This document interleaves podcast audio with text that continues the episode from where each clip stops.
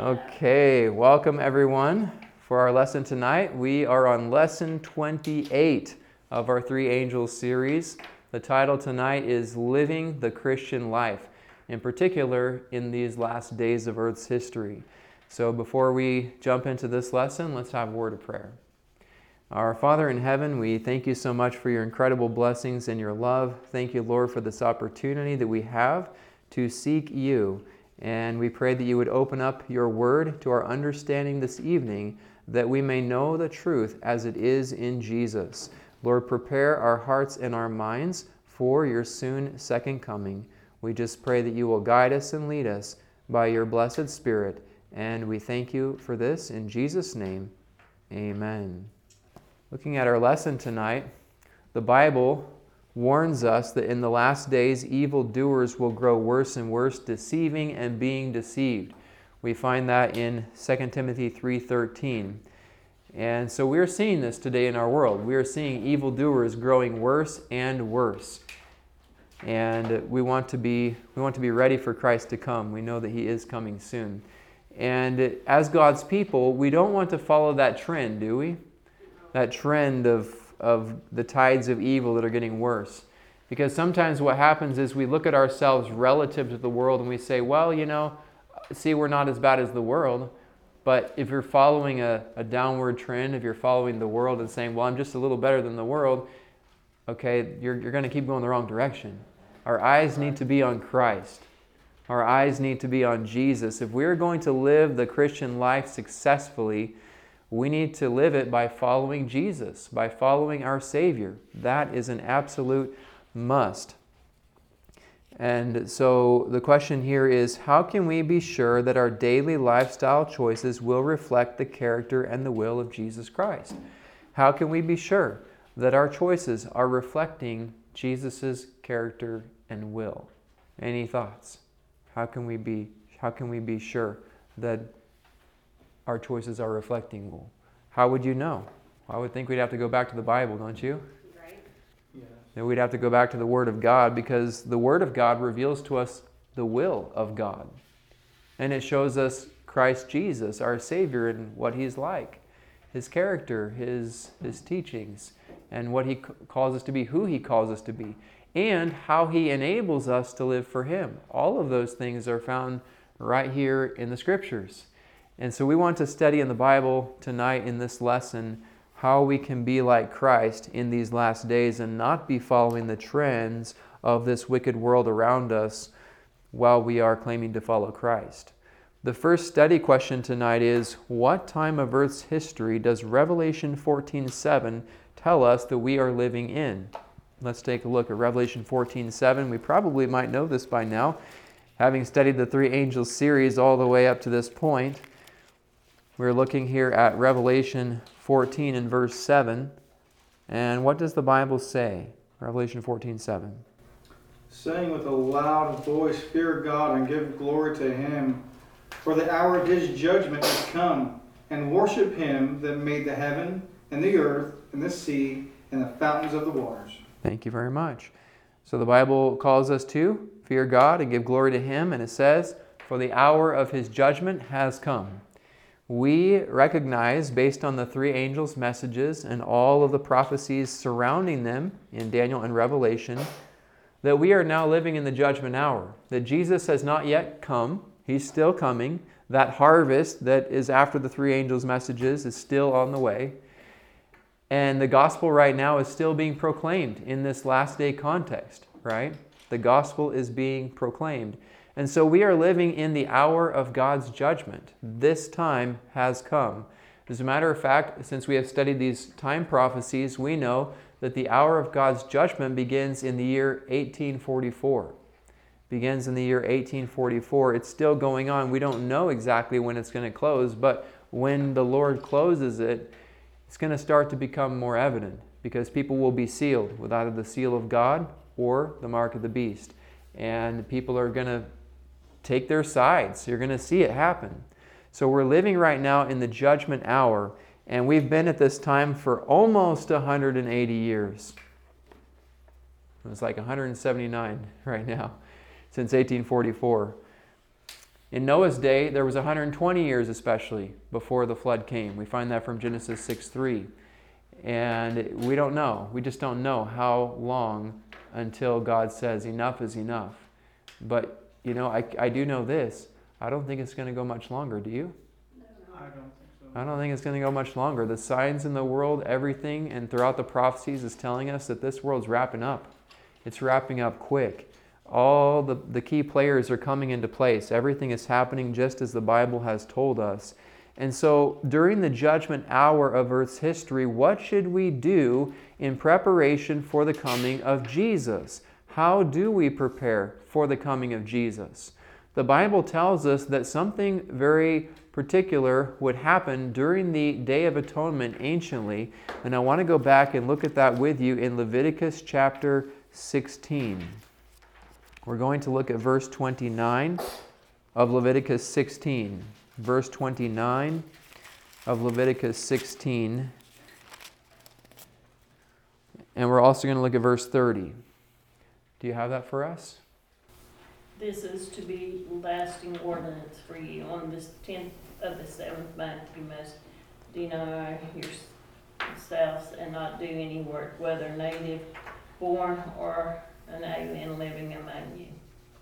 Because on this day atonement will be made for you to cleanse you, and before the Lord you will be clean from all your sins. Okay, thank you very much. So, in these two verses, we, we see what would happen with the people on the Day of Atonement. Because keep in mind that the priest was doing the atonement work, he was applying the blood of the sacrifice on behalf of the people on the Day of Atonement. Now, the, the Hebrew Day of Atonement came in the fall. It came in the fall. And that was the almost the last feast of the year. But it was the last feast of their their sanctuary, you know, their special sanctuary service sequence of the year. It was the closing event. It was the event done in the most holy place of the sanctuary. Whereas for the whole year, they would do everything in the daily uh, service and in the holy place of the sanctuary. But on the Day of Atonement, the high priest would come at that one point in the year into the most holy place. And he would do his work of applying the blood of the sacrifice. Now, in the time of Jesus, there's only one sacrifice, right? There's a sacrifice of Jesus that happened on Calvary 2,000 years ago. That blood still applies today. The blood of Jesus is always efficacious. And so his blood still applies today. And he is simply ministering in the final phase, the closing phase of his work. So the priest had his work to do, but the people also had something to do during this time. The people were supposed to be searching their hearts and, and somehow participating in a spirit of, of seeking God. You notice in verse 29 where it said that on the 10th day of the month you shall afflict your souls. I think the NIV version, how did it say? In verse 29? deny yourself, right? It says, deny yourself. Um, King James says, afflict your souls. In other words, it is, it is soul searching time, right? It is a time to really seek God. And so during the Day of Atonement, the people would be searching their hearts before God and saying, Lord, you know, take away anything that's wrong in my heart. Take away anything that's wrong in my life. Cleanse me of my sins. And so the people were really, you know, praying about this. And God told them that they, they should participate in the spirit of that hour because essentially it was a judgment hour, that time that was being spent in the Day of Atonement. And so now we're living in the, not the type, but the antitype, in other words, the real thing, the antitypical Day of Atonement.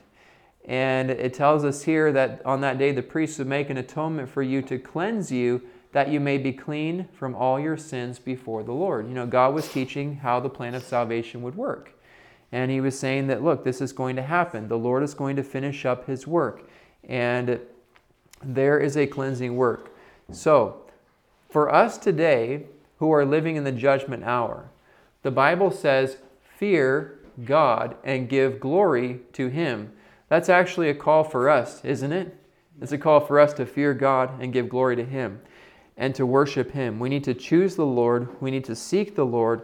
We need to pray for cleansing and purifying from the Lord. Let's go now to 1 John in the New Testament, right before Revelation, 1 John chapter 3.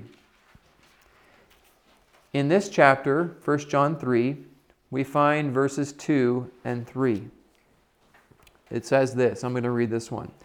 1 John 3, verses 2 and 3. Beloved, now are we the sons of God, and it does not yet appear what we shall be. But we know that when he shall appear, we shall be like him, for we shall see him as he is. And every man that has this hope in him purifies himself even as he is pure. So, according to the Bible, as a Christian, as a believer in Christ Jesus, do we need to be seeking purity in our lives? Should we seek to experience deeper holiness, right? Yeah, it tells us that that we should be seeking for it if we have this hope in our hearts that we're looking forward to Jesus coming, which of course the three angels messages are all over that message, preaching that Jesus is coming again. The harvest is coming. You have to be ripe and ready, but not in the wicked harvest, but in the righteous harvest. We need to be ripe and ready, fully following Jesus, fully surrendered to him. And the Bible says that if we have this hope in us, we need to be purifying ourselves even as He is pure. In other words, keep your eyes on Jesus. If we put our eyes on each other, we're going to be in trouble, right? If we put our eyes on Jesus, we're going to be in good shape because Jesus is perfect and He is the, the unerring standard. And He's the one who gives us power and strength and grace every day to be overcomers. So keep our eyes on Jesus, stay focused on Him. Now, let's go on over to 2 Corinthians 6 to see how God calls us to separate from the things of this world. 2 Corinthians chapter 6, verse 16. Can somebody read that for us when you find it? And what agreement hath the temple of God with idols? For ye are the temple of the living God, as God hath said, I will dwell in them and walk in them, and I will be their God, and they shall be my people. All right, and 17 18 as well. 17, 18. Wherefore, come out from among them, and be ye separate, saith the Lord, and touch not the unclean thing, and I will receive you. And and will be a father unto you, and ye shall be my sons and daughters, saith the Lord Almighty. Okay, thank you very much. So the Bible tells us, it says, What agreement has the temple of God with idols? For you are the temple of the living God. God says, I will dwell in them and walk in them and be their God, and they will be my people. So God wants intimacy with us, doesn't He? Yes. And He says that to have that intimacy, we need to come out away from the unclean things. He says, Don't touch the unclean things. Don't go that direction because God is pure and holy, right? And there's a lot of wicked things in this world, isn't there? A lot of filth, a lot of uncleanness. And God is saying, don't touch those things, don't go there. He says, look, come out from among them and be ye separate, saith the Lord. Um, don't touch those things. He says, I will receive you, I will be a father to you, you will be my sons and daughters. That is a promise from God. And so he is, he is giving us this called out lifestyle where he says, I don't want you, my people, to be like the world. I don't want you to be involved in those things of the world, the filth of the world, the stuff on the internet that is terrible today, uh, that people are being sucked into, this black hole of, of bad content, right? So God is calling us away from those kinds of things. God is calling us away from the situations and the filth and even, even relationships that are toxic to the Spirit of God relationships that drag people down away from the Lord, relationships that drag people down into sin. God is saying, Look, come apart and be ye separate. We find strength when we encourage each other as believers. We find strength when we, when we encourage the love of Jesus among each other, right? And we can encourage one another to prayer and to study of God's Word. So God is calling us to that. And notice here in the same book, 2 Corinthians chapter 7 now, looking at verse 1. Who can read verse 1 for us? Since we have these promises, dear friends, let us purify ourselves for everything that contaminates body and spirit, perfecting holiness out of reverence for God. Okay, another very powerful text that lines up with what we just read. You know, the originally there weren't even chapter divisions here because that, that all came into the Bible later.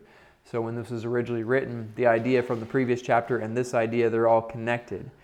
It says, having therefore, as a conclusion of what we just read, having therefore these promises, dearly beloved, let us cleanse ourselves from all filthiness of the flesh and spirit, perfecting holiness in the fear of God. The three angels' messages call us to fear God and give glory to Him. This message of fearing God also has to do with a cleansing of the life, doesn't it?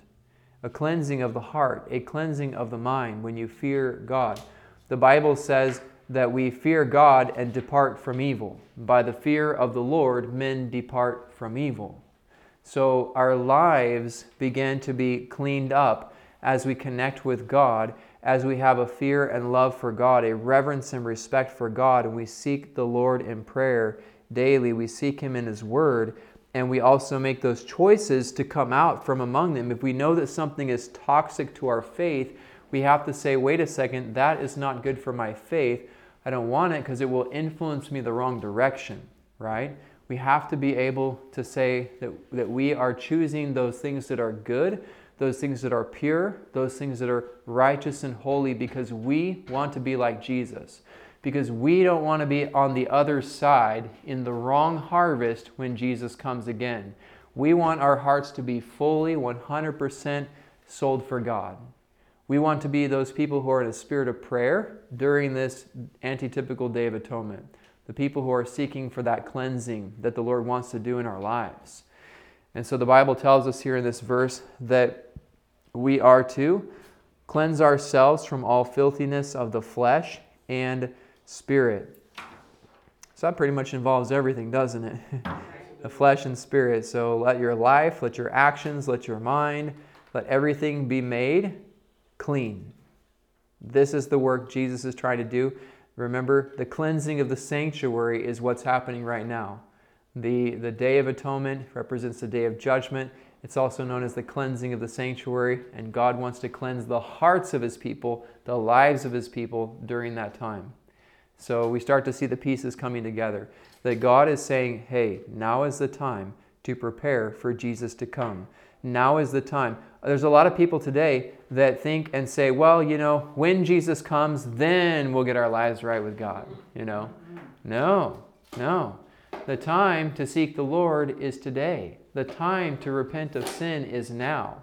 The time to get right with God is now. And the time to let God work in our lives by His power, divine power, is right now. Let the Lord cleanse us now. Pray for the Holy Spirit to lead us, to be in our hearts. This is what God is calling us to this deeper experience with Him, this deeper walk with Him. So the Bible gives us some principles for how we can do that because it said it said perfecting holiness in the fear of God. And you notice the way that it says it, it, it actually shows us that we have some we have some choices to make, don't we? We have some choices to make. If, if the Apostle Paul says in Scripture, under inspiration of the Holy Spirit, if he says, Let us cleanse ourselves from all filthiness of the flesh and spirit, perfecting holiness in the fear of God, then he is saying that, that we have some personal responsibility here, right? He's saying we have some choices to make, for sure. Because God wants to do this work in us, but He never has removed our freedom of choice, right? He hasn't removed a free, a free will. We have to choose and say, Lord, I surrender to you. Lord, I want to follow you. Lord, please do your work in my life today. It's not something that we do it all by ourselves. It's, it's connecting with God and experiencing the transformation. But it is an active choice to surrender to God and to say no to the world. We have to make those choices. God's not going to take away that, those choices.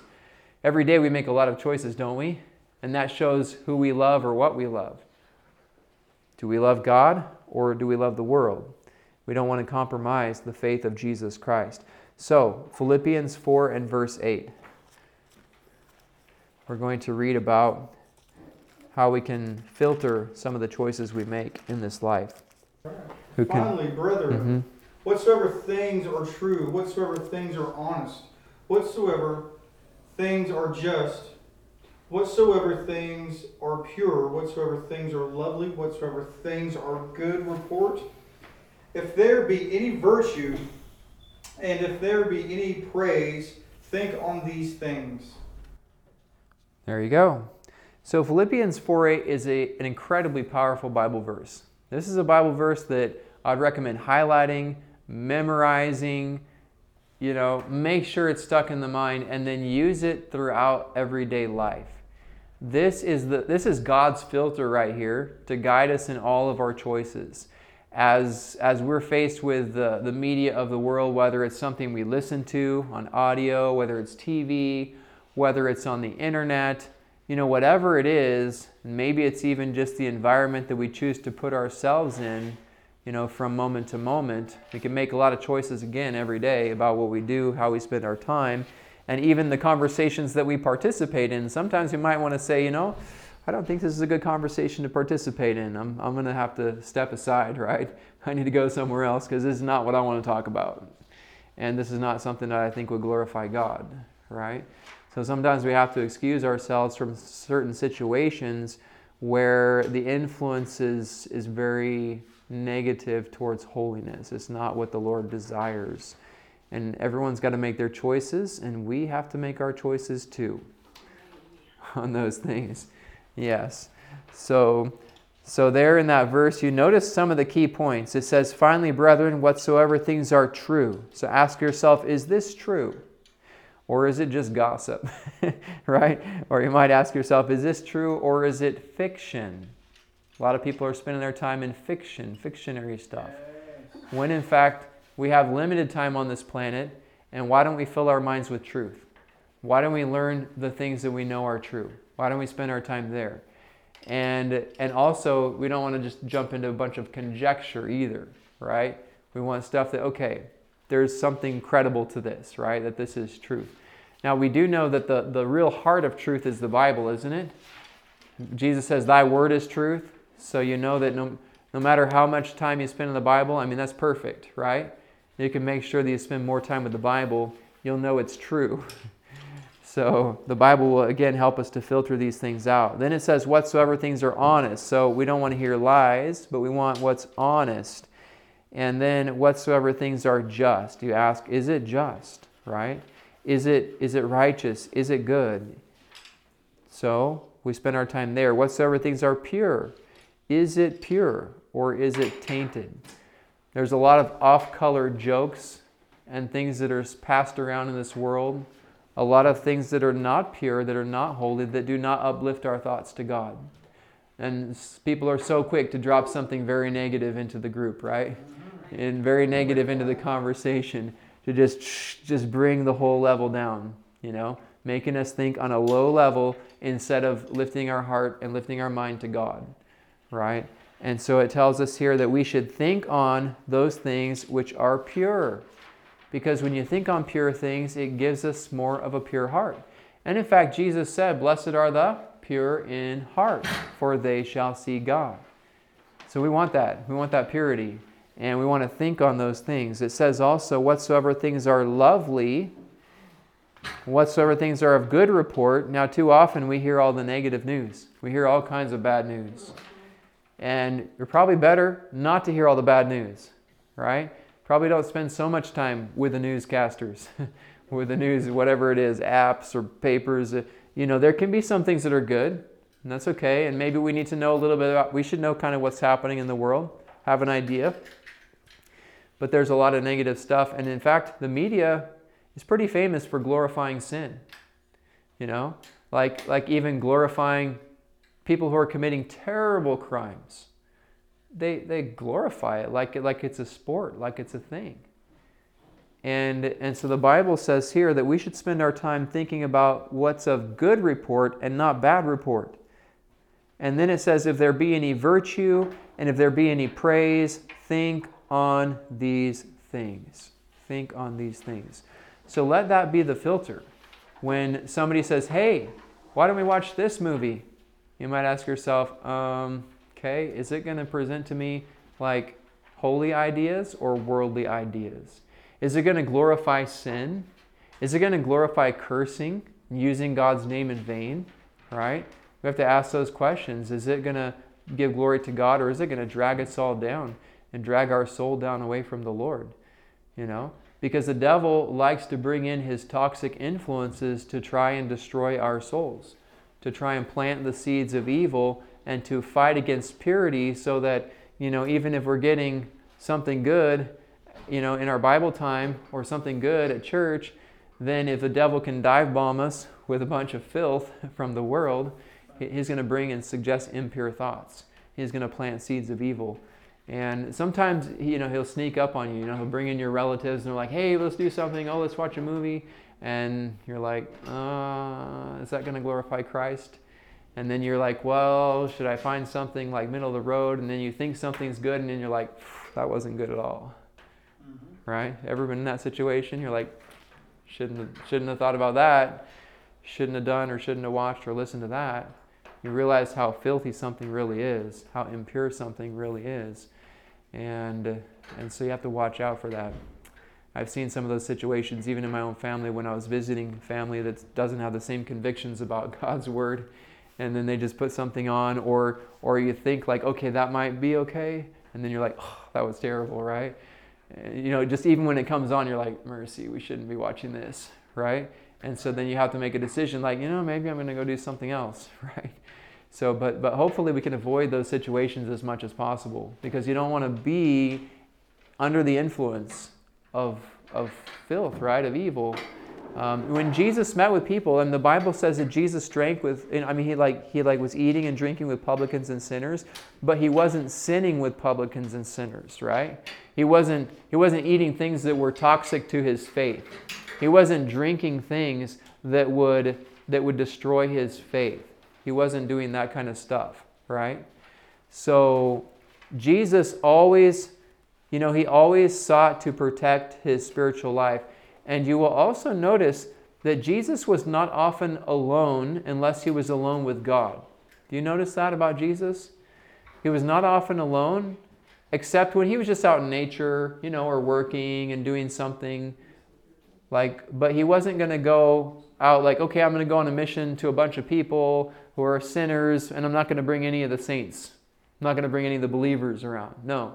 He very often was surrounded by his disciples he was taking the time, he would teach them, encourage them. And because they had an interest, you know, the disciples would say, Hey, you know, tell us about the Bible, tell us about the Word of God. And Jesus made it a point to lead things in the right way. Even when he would sit down at the table to eat with people, he would try to suggest things in the conversation that were of a pure and holy nature.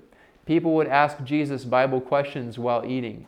So, so really, you notice the influence that Jesus created. He chose to create this influence that, that people would, would talk more about the Lord when they were in his presence.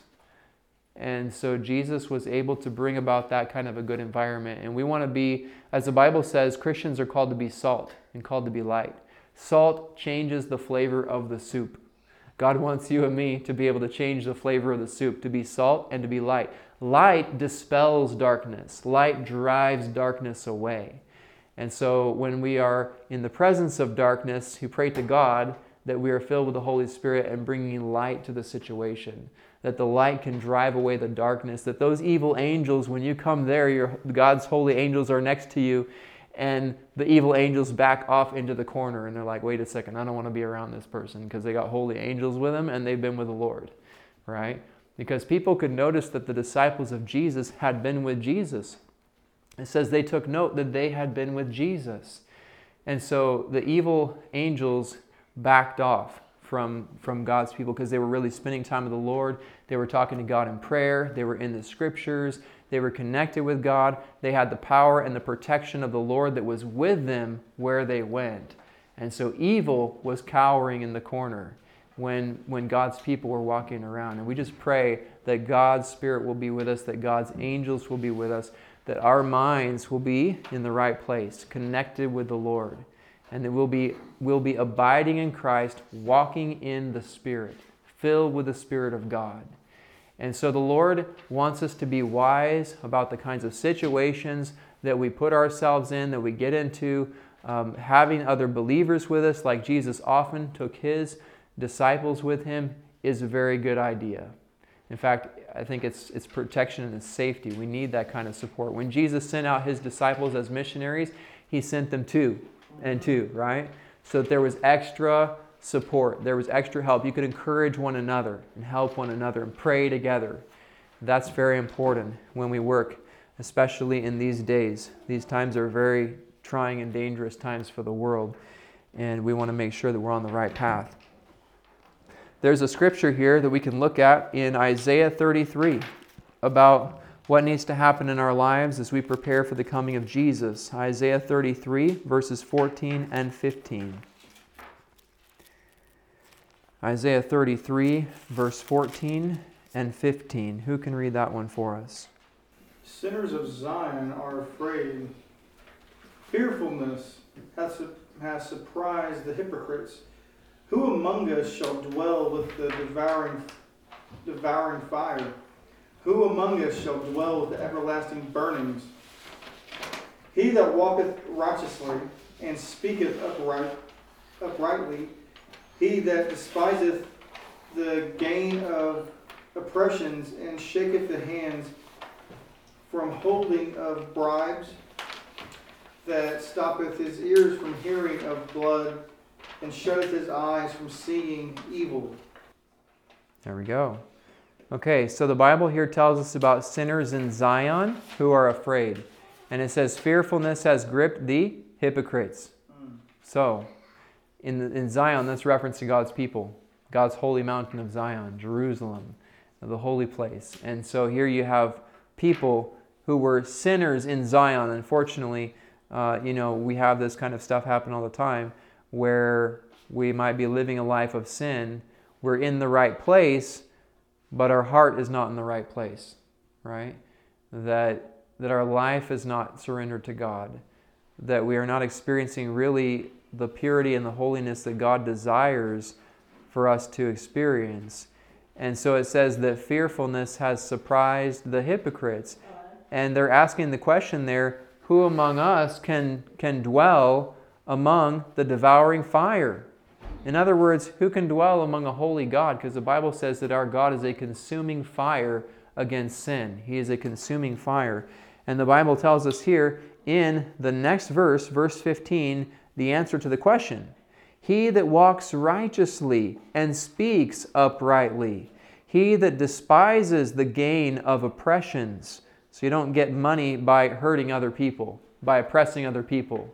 You don't say, all right, I really duped those people and I got myself a good deal. That would be a sin. That would be because where is the love for your neighbor? Where is the love for your brother? Like you want to be honest. If it, you know, if it's a good deal or it's not a good deal or you know whatever kind of deal, let them know and say, hey, you know, this is what it's worth. This is what it is. So, the, do you agree under those terms, right? And be honest with people. And so we don't want to have the gain that comes by oppressing other people, by hurting other people. So the Bible says that we need to despise the gain of oppression, despise that kind of bad dealing with people. And it says that you shake your hands from the holding of bribes. So you're saying, no, no, I'm sorry, I'm not going to take a bribe. You can't buy me out. You can't lead me to do that because I know it's wrong, it's immoral. I'm not going to take a bribe. So we need to shun bribes and bribery. It says, He that stops his ears from hearing of blood and shuts his eyes from seeing of evil. You know, we have to keep our minds pure, and the only way to do that is to protect the avenues to our soul, the avenues to our mind. It says that you will probably have to close your eyes so that you don't see evil. When that picture pops up on your internet, you know, that's not supposed to pop up, whatever it is, you know, something suggestive. Maybe you're driving along the road and it's a billboard sign and it's suggesting evil. The Bible says, close your eyes. Don't close your eyes if you're on the road, but look the other way, right? if you're driving, okay, make sure you know where you're driving. Um, but, but basically, the Bible is saying, do not, do not open your eyes to see evil. Something that's sexually suggestive or other kinds of things that are being suggested that are evil, Bible says, close your eyes, bounce your eyes. Somebody's wearing something inappropriate, don't look. There's that you recognize, okay, that's not good. Bounce your eyes somewhere else, right? We have to learn that. The Bible says that Job made a covenant with his eyes that he would not look at a young woman lustfully. That's pretty powerful. And that's purity. That, that God put that desire in his heart, that desire for holiness, to not go in the way of evil, but to follow righteousness. And so, if somebody is promoting things that, that lead others to sin, that could lead us to sin potentially, we have to, to recognize in a moment, ah, that's not a good thing, and scan somewhere else, right? Look somewhere else. It's a covenant with your eyes. The Lord will help us to recognize in the moment that something is not good. The Bible says, protect that avenue to your soul because what you see goes into your mind and those pictures stay in your mind. You can remember things and it pops up later. Suggests impure thoughts. Impure thoughts start spinning in your head and it will cause you to sin, right? It will lead, you, lead us into evil. And so these things are triggering our thoughts, what we see with our eyes, what we hear with our ears. And so it tells us also that we need to stop our ears from the hearing of blood. How many people are spending their time calling it entertainment to watch murder on TV? Yeah. Right? They're just like, oh, yeah, let's watch that show. Let's watch this. Let's watch that killer, whatever it is. And they're, they're all about blood. They're all about murder. They're all about theft. And they're all about adultery you know, all these kinds of programs that are offensive to God. That if you ask yourself, would God, would God want this kind of thing in heaven? Would God ever, ever allow this kind of behavior? Does God want me to, to watch this? You know, because if it's, if it's evil, then He doesn't want it in our lives, does He? Because it's going to it's gonna lead us the wrong direction. It's going to lead us to think the wrong way and the, the things that people say that are of the world, God says, No, I don't want you to think that way. I don't want you to watch that. I don't want that to be the model for your life. And so the Lord is saying that you need to stop your ears from the hearing of blood, close your eyes from the seeing of evil, and just think about what's coming into your soul. And that automatically gets us to put out a lot of things from our lives, you know. And you had a quick question, yes. Well, since we're on this topic, I think it should be said because people, like when you talk about an addict, you go straight to the extreme. When you talk about something like this, you go straight to the extreme horror movies, and it's not always the case. Not always the it case. It can be something on, on daytime TV that does not glorify the Lord. Yeah. That is desensitizing you to sin. That's and right. That's very important for yes. even young believers to understand, or whoever. It's a slippery slope, right? Very slippery. Where you where we say like, well, like I don't think this is so bad. Yeah, they don't cuss in this. But song. then, but then, you know, the influence of that, then okay, the next thing doesn't seem so bad, and then maybe the next thing doesn't seem yes. quite so bad, because we are being desensitized by the wickedness of the world in, incrementally. Yes. That the devil's trying to trying to suggest in there, hey, no, you can do this. So we really have to very carefully just cut out a lot of that stuff from our lives and say, you know what, this is not going to lead me down the right right way. You know, and soap operas are some of the famous daytime TV shows that that yeah, but a lot of them promote things that are just terrible. And these days, you know, even the commercials are promoting terrible things. You have to watch out for it. And they're promoting lifestyles that do not glorify God at all. And it's just very popular today. Sin is so popular, and nobody even blushes about sin. In fact, you're the enemy if you call it sin. They don't want to call it sin. And so there's all kinds of, of impure, wicked relationships and lifestyles and things that people are in. And may God help May God help the people of the world, that people would turn, because God loves people, right? And God wants people to see that those ways are impure, that those ways are sinful, and that the power of Jesus Christ through the gospel can save us from our sins. God wants people to know that. And that's the good news, right? That's the good news of the gospel that there is power in the gospel of Jesus Christ to change us, to change our lives. And there are biblical principles that as believers we need to follow, we need to practice so that we can experience the power of God transforming us, so that we can experience the gospel unhindered. by these things, right? I mean, if the Holy Spirit is working to lead us to be more like Jesus, we don't want to allow the counter influence to start leading us down that wrong path, right? So we have to make those choices to say, okay, Lord, I'm, just going to stop my ears from this. I'm going to shut my eyes from this. And I don't want a wicked thing before my face. You know, in Psalm 119, David says, I'll put no wicked thing before my eyes. I will set no wicked thing before mine eyes. And the Bible tells us that even Lot, that in seeing and hearing, he vexed his righteous soul from day unto day. In seeing and hearing. That's exactly what comes in through the media of today. Mm-hmm. So many filthy things we have to say, Lord, help us. Lord, you know, help us to discern. So nothing that defiles. The Bible tells us in Revelation 21, 27 that nothing that defiles will enter heaven's pure and holy gates. So God's message is to get ready now. God's message is to prepare now. The Bible gives us several passages um, on following His Spirit. Let's take a look at Galatians 5 16 through 25. Galatians chapter 5, verse 16 through 25. There's a little section here. Who can read us several of those verses? Galatians 5, verse 16. 16 through 18, if someone could start there.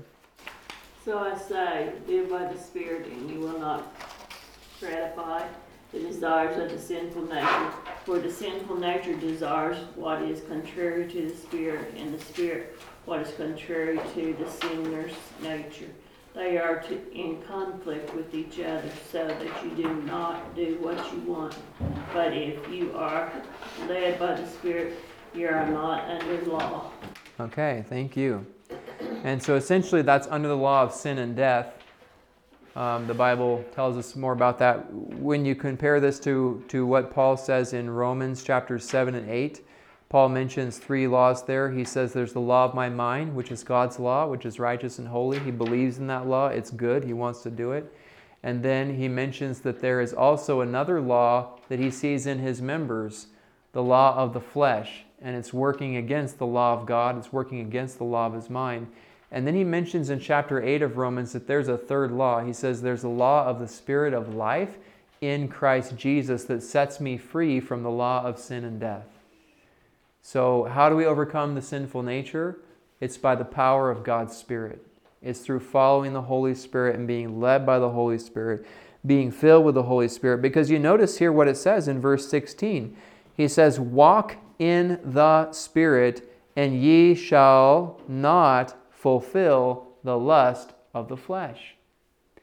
And I'm, I am dead certain that all of us have been there where you're struggling between the flesh and the Spirit. Have You been there? And even as a believer, that sometimes you have those moments where the spirit is willing but the flesh is weak, and you're like, you're in a battle, and you recognize there's a battle going on, like, whoa, wait a second here. This is not something I should be thinking about. This is not something I should be entertaining. Like, that was a wrong idea, or I maybe even said something wrong, or did something wrong. And, you know, you, you kind of feel bad about it. You're like, why was I thinking that? And we, we have to realize that you're in a spiritual battle. Realize that the devil is attacking. And then realize that the flesh, the flesh is somehow somehow coming up, right? Rearing its ugly head. And you need you need the power of God's Spirit. You need to pray, Lord, save me from this. Lord, lead me, Lord, fill me with your spirit so that so that I only want to do what you want me to do so that I don't want to do those things. And so the Bible says when we walk in the Spirit, then we will not fulfill the lust of the flesh. So the, the flesh is trying to crave or lust, but if we are filled with the Holy Spirit and we make a choice to turn away from that, see, God helps us to get the victory. God helps us to overcome those temptations. And we need that. Without being led by the Holy Spirit, we're not going to make it. We need the Holy Spirit to lead us. We can't overcome in the flesh. There's no way. We need to overcome through the power of God working in us, through the Holy Spirit working in our hearts. We need God's strength every day. And so there is a spiritual warfare, a spiritual battle. Now, people out in the world, they don't recognize that there's even a battle. Right. They're like, hey, this looks good. That will feel good. I'll enjoy that moment. So let's go. And so the world just dives headlong into sin and they don't even feel guilty about it because they are not connected at all with the Spirit of God. And their mind is not enlightened by the Word of God, right? So they just dive right in. They don't even think it's a war. They're like, hey, what's the big deal? Why not? I don't see anything wrong with it. People relying on their own wisdom. Ah, I don't see anything wrong. When, when the Holy Spirit comes into our hearts, when God enlightens our minds, then suddenly you recognize, oh, wait a second, this is not good. This is not right. This is not something that would glorify God. And I don't want to have any part in that. So suddenly you realize, okay, you have a you have a scruple about something because your conscience has been enlightened by the Spirit of God. And God helps us to realize that there's a battle between the flesh and the Spirit. So just realize if you're recognizing there's a battle, if you feel that pull, but you're like, wait a second, that's not right, then recognize that it's the Holy Spirit who's helping you to realize that. Right? And so God is saying, hey, you're realizing that, now call out to me for help. Call out to my name, Lord. You know, Lord, save me, right? Like Peter, when he was stepping out on the water to come to Jesus, and then he started to sink, and he said, Lord, save me. And Jesus saved him. Jesus lifted him up from those waters. We have to keep our eyes on Jesus and call out to him in the time of trouble, and he will help us. There's the power of God, right? So, this is how we overcome the uh, the flesh. It says, Walk in the Spirit, and you will not fulfill the lust of the flesh. This is a powerful, important Bible principle here that much of the world has forgotten, and frankly, much of the Christian world has forgotten today. That they're not, they're not following or living by this Bible truth. That somehow they think, oh, well, if somebody has feelings a certain way, well they should just indulge in that. You know god doesn't want you to be lonely right? Or you you know you feel this way or you feel that way and they think oh we can just go ahead and do that. And so people have departed from the bible. They've departed from the truth. And god is saying walk in the spirit and you will not fulfill the lust of the flesh so god wants us to overcome through the power of his spirit and it says that the flesh lusts against the spirit and the spirit against the flesh, and these are contrary the one to the other, so that you cannot do the things that you would. But if you are led by the Spirit, you are not under the law. That is especially the law of sin and death. And again, we're also not saved by the law, we're saved by God. But you know what? The Holy Spirit will lead us to keep the righteous law of God. The Holy Spirit leads us to do what God says. He inspired the Bible, didn't He? God is one. Father, Son, and Holy Spirit are all in agreement. Verse 19 says, Now the works of the flesh are manifest, which are these adultery, fornication, uncleanness, lasciviousness, idolatry, witchcraft. Say goodbye to Harry Potter, right? right. um, idolatry and witchcraft, hatred, variance, emulations, wrath, strife, seditions, heresies, envyings, murders, drunkenness, revelings, and such like so even, yeah, even drunkenness is on there, isn't it? And envyings, envy of the heart, selfishness and envy, that's not of Jesus, not of the Holy Spirit. It says, Of which I tell you before, as I have told you in time past, that they which do such things shall what? Not inherit the kingdom of God. That's verse 21. So if we choose to live in sin, will we inherit the kingdom of God? No. Will we be ready for Jesus to come? No we would be on the other side. We'd be on the wrong side. It says, look, if we follow those things, we're in big trouble. People who are stuck in, in these sins are in big trouble. God needs to help us. We need His help. We need to recognize we need His help. We need to come to the Lord. Verse 22 says, But the fruit of the Spirit is love, joy, peace, long suffering, gentleness, goodness, faith, meekness, temperance. That's like self control, right? Against such there is no law. And they that are Christ have crucified the flesh with the affections and lusts. Can God change our hearts? Can He change our desires? Crucifying the flesh with the affections and lusts. What if we have a wrong affection? What if we have a wrong, a lust, right? A desire, a desire that's not holy. It's not a holy desire. Okay? It's a fleshly, earthly, sinful desire.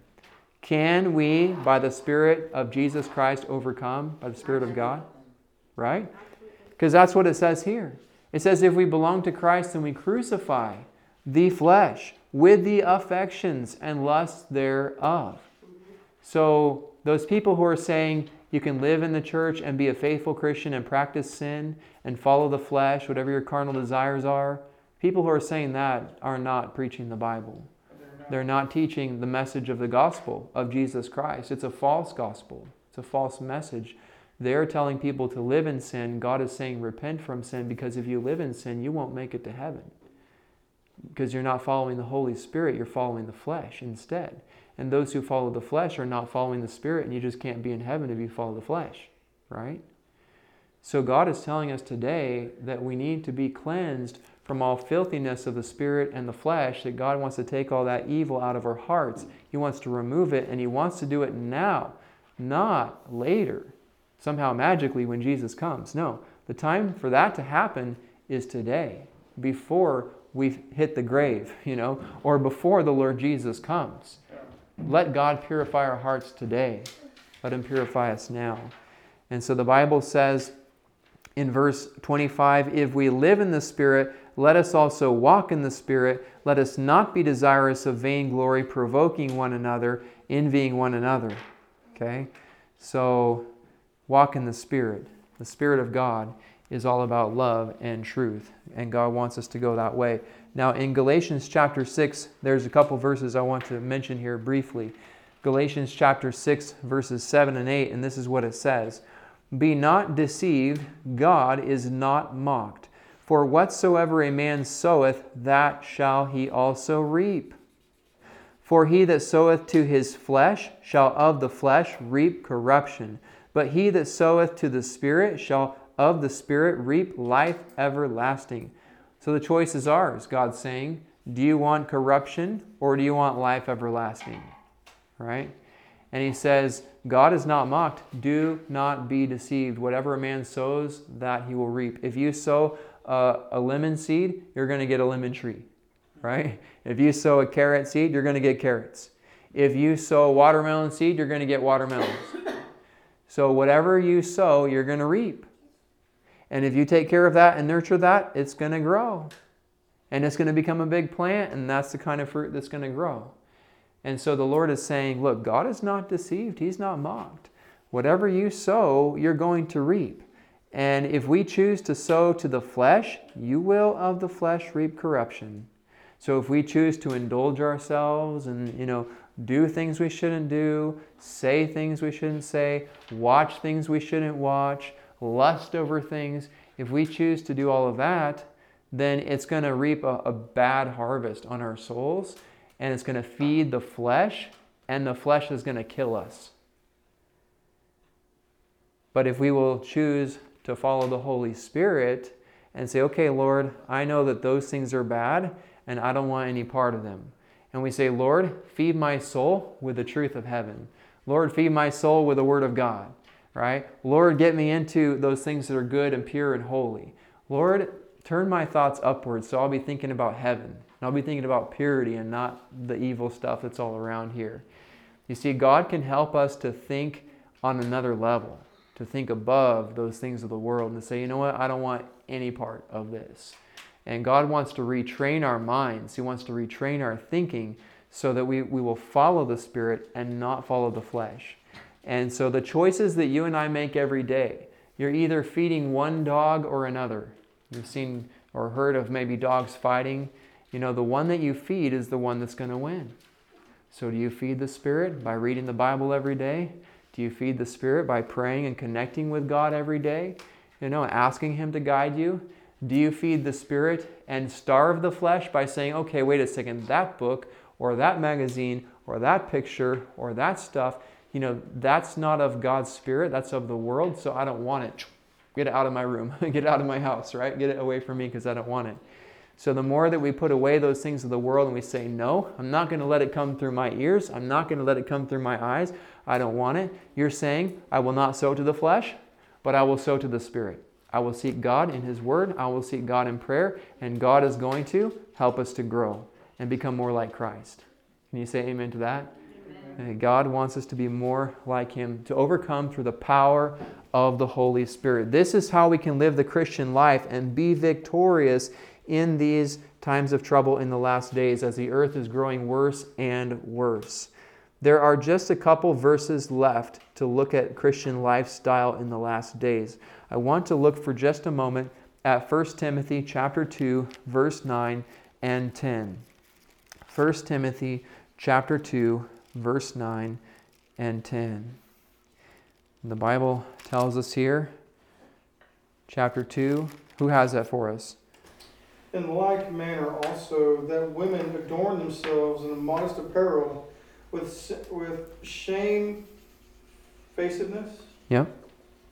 Um, and, and sobriety, not with broided broided hair or gold or pearls or costly array, but but which becometh women professing godliness with good works. Okay, thank you. So here he says that in like manner, women adorn themselves in what kind of apparel or clothing? Modest. Modest, Modest right? And see, the, the trend of the world is not modesty, right? The trend of the world is revealing whatever we like and doing whatever we like, dressing however we want, and not dressing in a way that will glorify God. You see, the Bible says that when we choose to live for Christ, we choose to go all in for Christ. That it affects our every choice, even how we cover our body, even how we dress, even how we behave. It changes those things, doesn't it, when we choose to follow Christ? And so it says here that the women adorn themselves in modest apparel. And does it stand to reason that that principle applies for men too? That you need to dress, absolutely, right? That, that you need to dress modestly. And so it says, dress modestly. In other words, you're not going to dress in such a way that you are tempting other people, right? That you're displaying something that, that you could actually make someone, cause someone lust, to lust over you, perhaps, right? Like dressing in a sensual way. The Bible talks about some people who dress like a harlot, you know, in the Bible.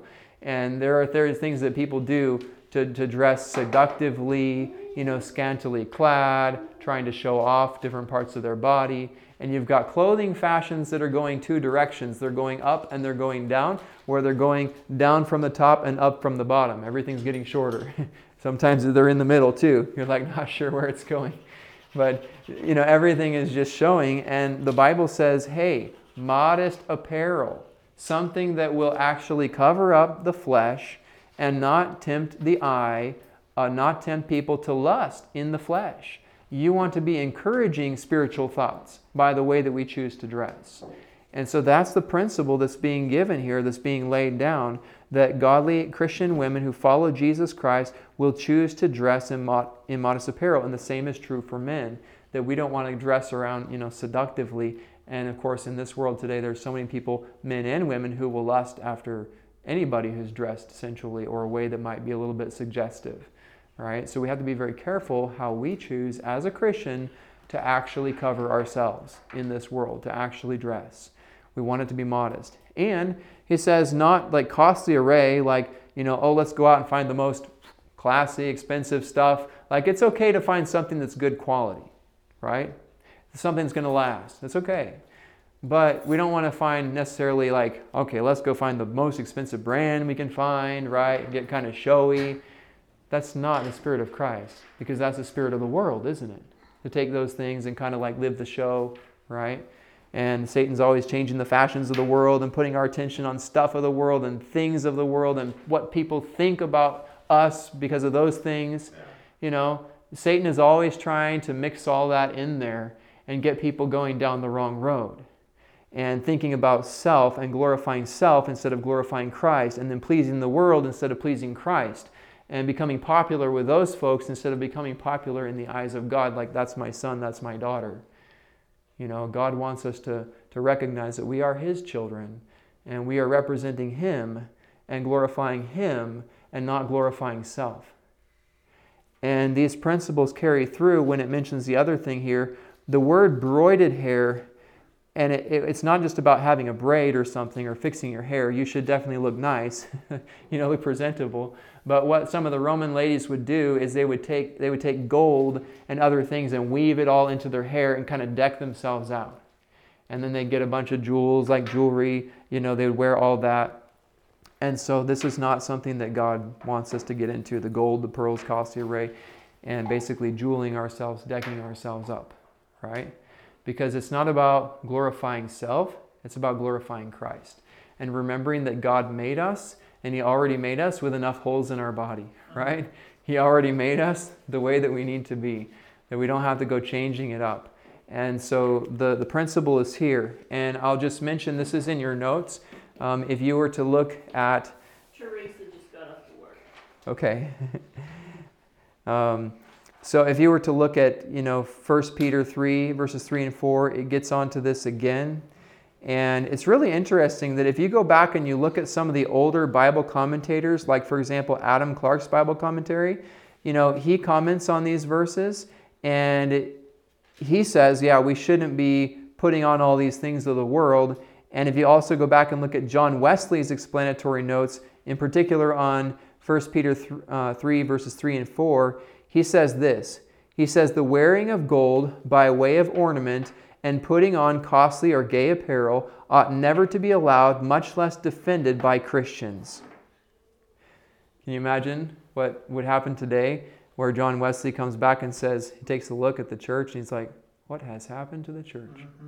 What has happened to the believers? Yeah. Like mercy. They're wanting to dress like the world, deck out like the world, like everything like the world, out of harmony with the Bible. These men these men of the past, they were serious about the Bible.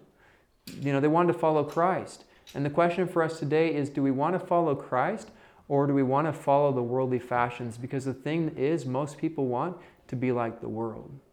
Israel, in apostasy in the Old Testament, said, hey, we want a king just like the world. Hey, we want this just like the world. Hey, they're worshiping that. Let's worship that thing too.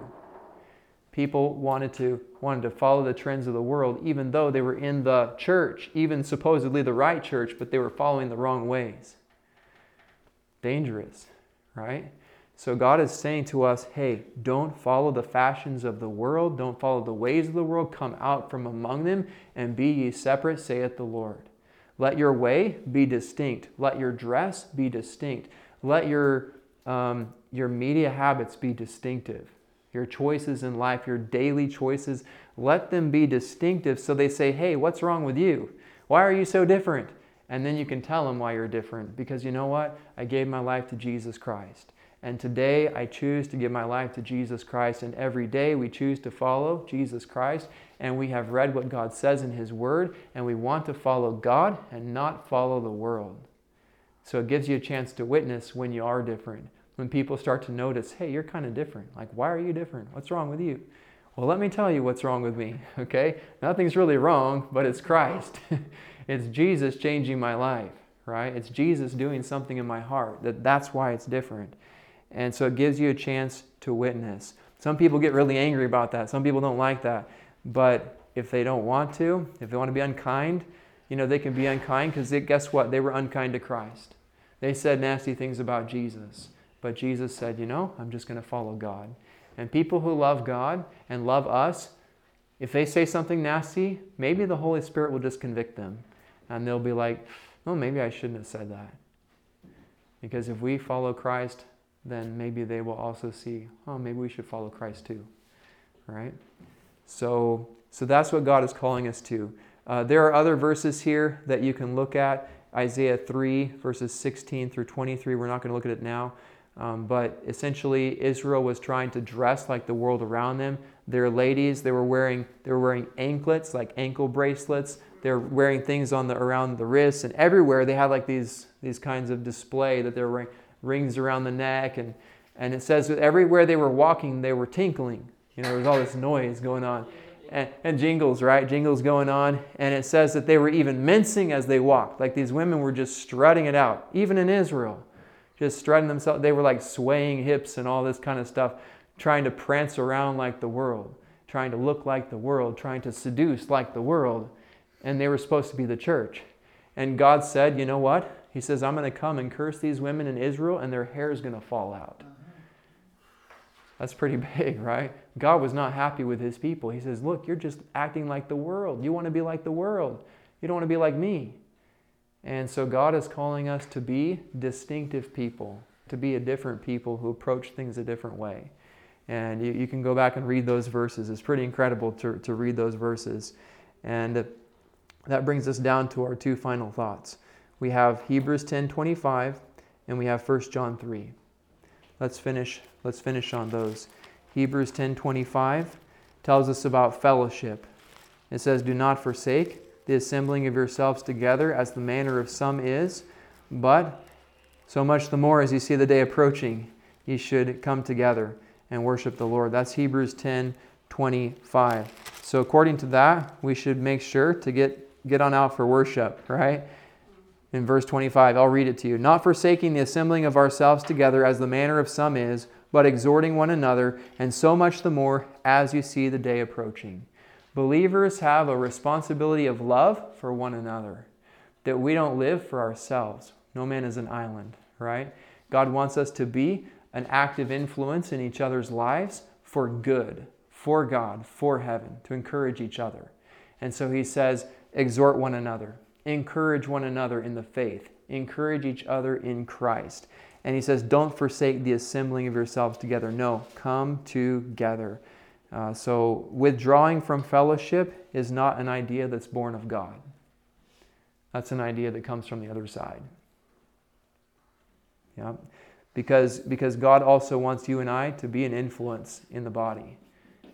He wants us to be there and to make a difference and to also have the shaping and molding influence of others in our lives. Okay, and the last point is 1 John 3, right before Revelation. 1 John 3, verse 18. Who can read verse 18? 1 John 3, 18.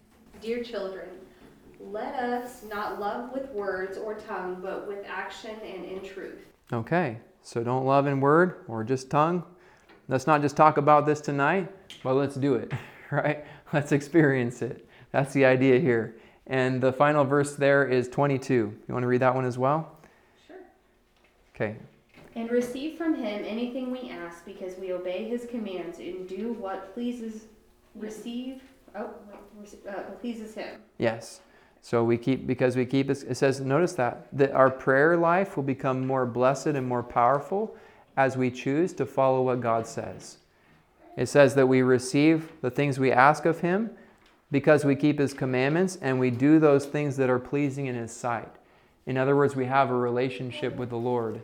And so God can really connect with us. We can really connect with him. And he can really answer our prayers the way that he wants to answer our prayers because we're choosing to do it his way. So, you know, praise the Lord for that. Final question for us is Would you like to live a life by the grace of God that will continually please and honor him? I pray. I pray so, right? Let it be so in our lives that we will truly follow the Lord and prepare for Jesus to come because he is coming very soon. Shall we pray? Let's pray. Our Father in heaven, thank you so much for your blessing here tonight as we have studied your word. Lord, we just thank you so much for the precious word of life, for the precious truth of heaven. May you cleanse our souls and please do your special work in us, Lord. During this time of the judgment hour of earth's history, we pray that you will be cleansing our souls, that we will be cooperating with you to seek after you, Lord, to search out our hearts, and really to ask you to search our hearts. And then together, Lord, that we can cooperate with you and have those things removed from our lives that you do not desire to be in our lives. Please remove the evil from our thoughts, from our characters and please guide us in your love by your Holy Spirit, that we may glorify your name and that we may shine as lights in the world, Lord, to the glory and honor of Christ Jesus. We thank you for this and we pray in Jesus' name. Amen.